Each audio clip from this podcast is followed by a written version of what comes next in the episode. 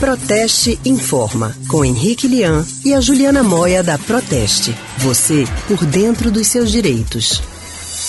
Janeiro é um mês com muitas despesas. Entre elas, os pais e responsáveis têm aquele detalhezinho básico, Erilson Gouveia, que você passa por isso. Pois é. Compras de material escolar. Pois é, quem tem essa necessidade sofre. E é sobre este assunto que nós conversamos agora com a especialista em relações institucionais da Proteste, Juliana Moia. Oi, Juliana, boa tarde, tudo bom? Tudo bem, boa tarde para vocês do estúdio e para todos os ouvintes. Juliana, em janeiro as crianças estão de férias, mas os pais estão naquele corre-corre para comprar todo o material escolar. E aí, quais são as dicas para o consumidor economizar na compra desse material? Olha, Alexandre, economizar é preciso, porque em média, para vocês terem uma ideia, o custo com material escolar representa cerca de 22% do orçamento familiar nesse mês de janeiro. Então é bastante coisa. É muita coisa. É muita coisa. As principais dicas que a gente pode dar, né, para além de uma pesquisa de preço que os pais devem fazer, são três dicas bastante boas. A primeira é reaproveitar tudo que for possível. Então, quem ainda não fez um pente fino no material que sobrou do ano passado, ainda dá tempo de fazer, tentar reaproveitar mochila, estojo, tudo que sobrou do ano passado.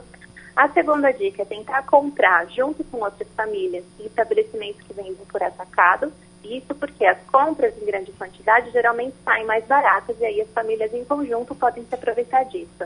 E a terceira dica também que muitos pais acabam esquecendo é não levar as crianças na hora da compra. A gente sabe que os materiais mais caros são aqueles que têm os personagens que estão mais na moda, né, nos desenhos animados e nas séries que eles assistem tanto hoje em dia.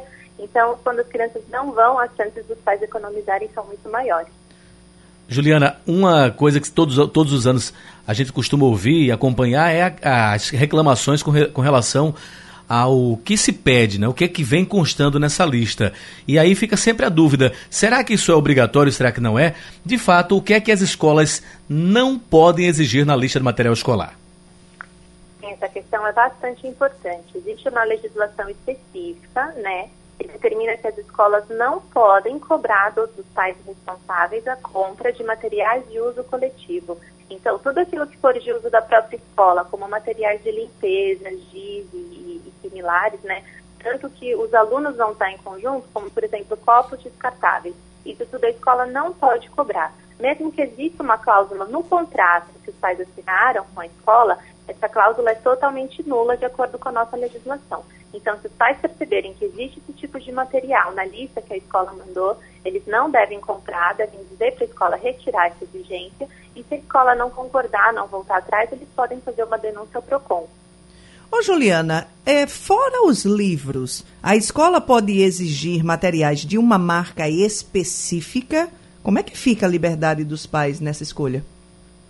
Então, né, pela lei, é, os consumidores têm liberdade de escolha e isso se aplica também na hora de comprar material escolar. Então, a escola não pode exigir marcas específicas e nem estabelecimentos específicos. Já houve denúncias de escolas, por exemplo, que deixavam a lista de material numa papelaria determinada, né, no estabelecimento determinado e dizia para os pais que eles só podiam comprar lá com a lista que estivesse lá.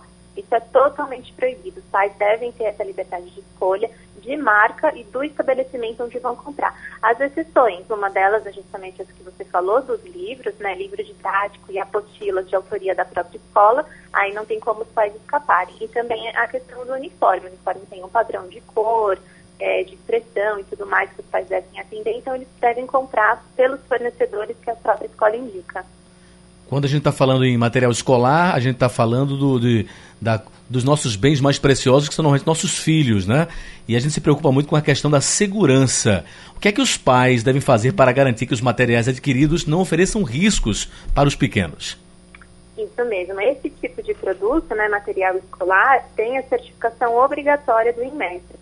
Então, quando a gente vai numa loja, num estabelecimento formal, tudo certinho, ele não pode colocar à venda nenhum tipo de material escolar que não tenha essa certificação do Inmetro. Quando o Inmetro coloca o selo de certificação, é porque ele testou aquele produto e chegou à conclusão de que o produto não apresenta nenhum risco para criança ou adolescente, né? E qual risco? Risco de ter substância tóxica, tinta tóxica que pode ser soltada no material plástico, por exemplo, partes cortantes, partes que podem ser ingeridas por determinada faixa etária. O Inmetro, quando coloca o selo, garante que esses riscos estão afastados. Então, os pais devem prestar atenção.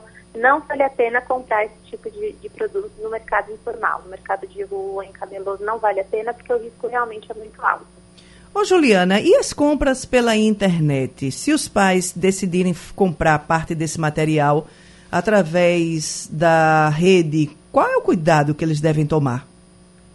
Os cuidados gerais de compra pela internet, né, verificar se o site que eles estão acessando é, não representa nenhum risco, que não se trata de um site fraudulento, procurar realmente os sites verdadeiros das grandes lojas aqui do Brasil, né? É, prestar atenção nessa questão da certificação, então ver se os produtos que estão à venda e expostos ali naquela loja virtual são produtos certificados pelo Inmetro e a loja garante isso. E depois, uma questão muito prática também é prestar atenção no prazo de entrega, né? Para não correr o risco do material não chegar quando as aulas tiverem início. Ok, Juliana, você está entrando em férias. É verdade, finalmente. Boas férias para você. 15 dias, é isso?